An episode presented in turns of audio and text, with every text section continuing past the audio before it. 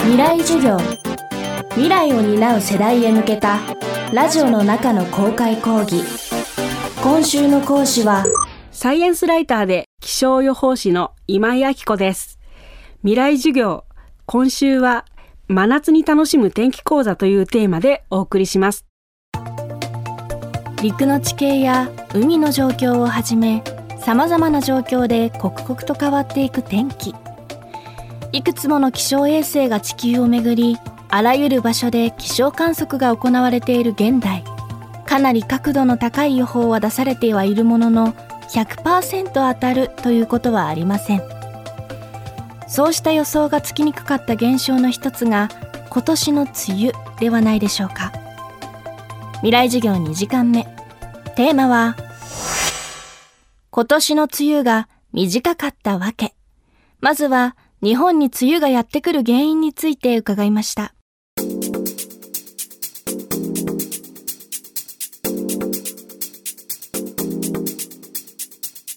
これはですね、まあ、特に東アジアで顕著に見られる現象でしてだいたい毎年の5月末から7月の、まあ、遅くて中旬ぐらいまでにかけて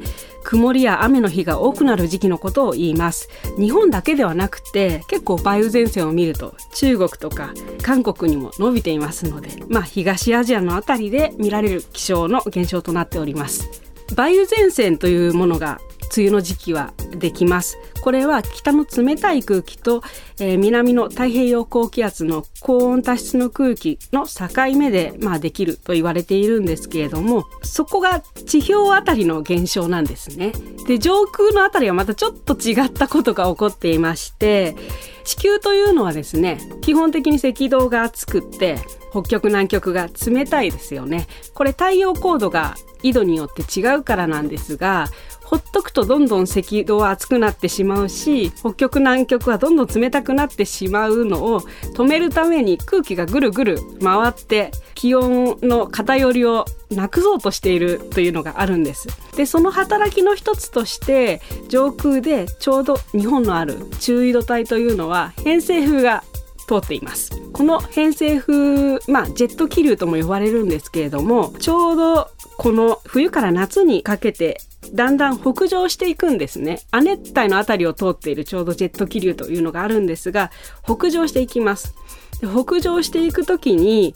ちょうどチベット高原とかヒマラヤ山脈とかあの辺りにぶつかるんです。すると一遍分かれてちょうどまた合流するっていうことがあるんです。その合流したところで北のオホーツク海高気圧というものができで南には太平洋高気圧ができるので境目に前線ができて雲が発生しやすく雨が降りやすいというふうになります。梅雨は雨をもたらしますので特に末期になると大雨が降って災害も起こって厄介なものですし日常生活ではジメジメしていてなんだか過ごしにくいなって思うかもしれないんですがやはりこれは恵みの雨でありこの雨によって農作物ですとか飲料水とかそういったものが確保されますので梅雨が短かったり梅雨で雨があんまり降らなかったりすると、まあ、いわゆる空梅雨と呼ばれるものになってしまってどうしても水不足になります、まあ、ダムの水がどんどん減ってしまって使えるものが少ない。農業用水も足りないでしょうし飲料用水とか工場などで使うお水とかいろいろ足りなくなりますのでやはり梅雨で雨が降らないということはその後の季節水にとても困ってしまうよと。で場合によっては節水にご協力くださいとかそういったことも呼びかけられてちょっと不便な思いをすることになるのではないかと思います。日本の梅雨の理由はヒマラヤにあった。地球規模のダイナミックさを感じられるお話です。私たちが季節を感じる梅雨にまつわる宣言。実はこんな背景で発表されています。実はですね気象庁ではこの梅雨入りとか梅雨明けの明確な根拠っていうのは定義されていないんですで基本的には天気図を見て梅雨前線があるかないかというのを見ながらこの後の週間天気予報を見てあしばらく晴れそうだなとかしばらく雨が降りそうだなというのでどうも判断をしているようです。ですので梅雨入り宣言とか梅雨明け宣言をする時までの実際の天候とそれからその後の週間天気予報を根拠にした今後の天気の予想をもとに、まあ、この地方は梅雨入りまたは梅雨明けしたとみられるというふうに発表します。ただしですねこれあくまで速報値なんです。今年すっごく早くなってニュースになったと思うんですがちょっとその後結構雨が降ったりとかもしてますし今この時点で7月の下旬も結構中間天気予報で雨の予報が出てますよね。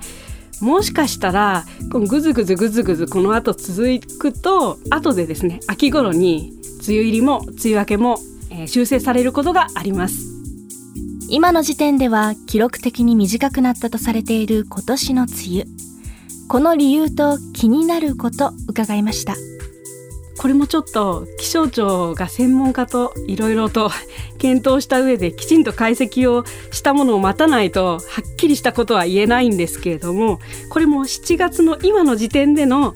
ちょっとした考えとしてはやはり、えー、太平洋高気圧の勢力が普段よりも強くて梅雨前線を、まあ、さっさと押し上げてしまったというようなことが考えられるのではないかなと思います。そうですね今年はちょっとえー、梅雨明けの発表がだいたい本州ですとか四国九州だと6月の下旬に出て、まあ、早めに発表されたということで話題になり、まあ、当初は空梅雨なのではないかということですごく懸念をされていたんですけれども、まあ、その次の週に台風がやってきたりですとか、まあ、その後も全国各地で結構大雨が降っている場所はあってまあ現時点で何か深刻な水不足だという印象はないですね。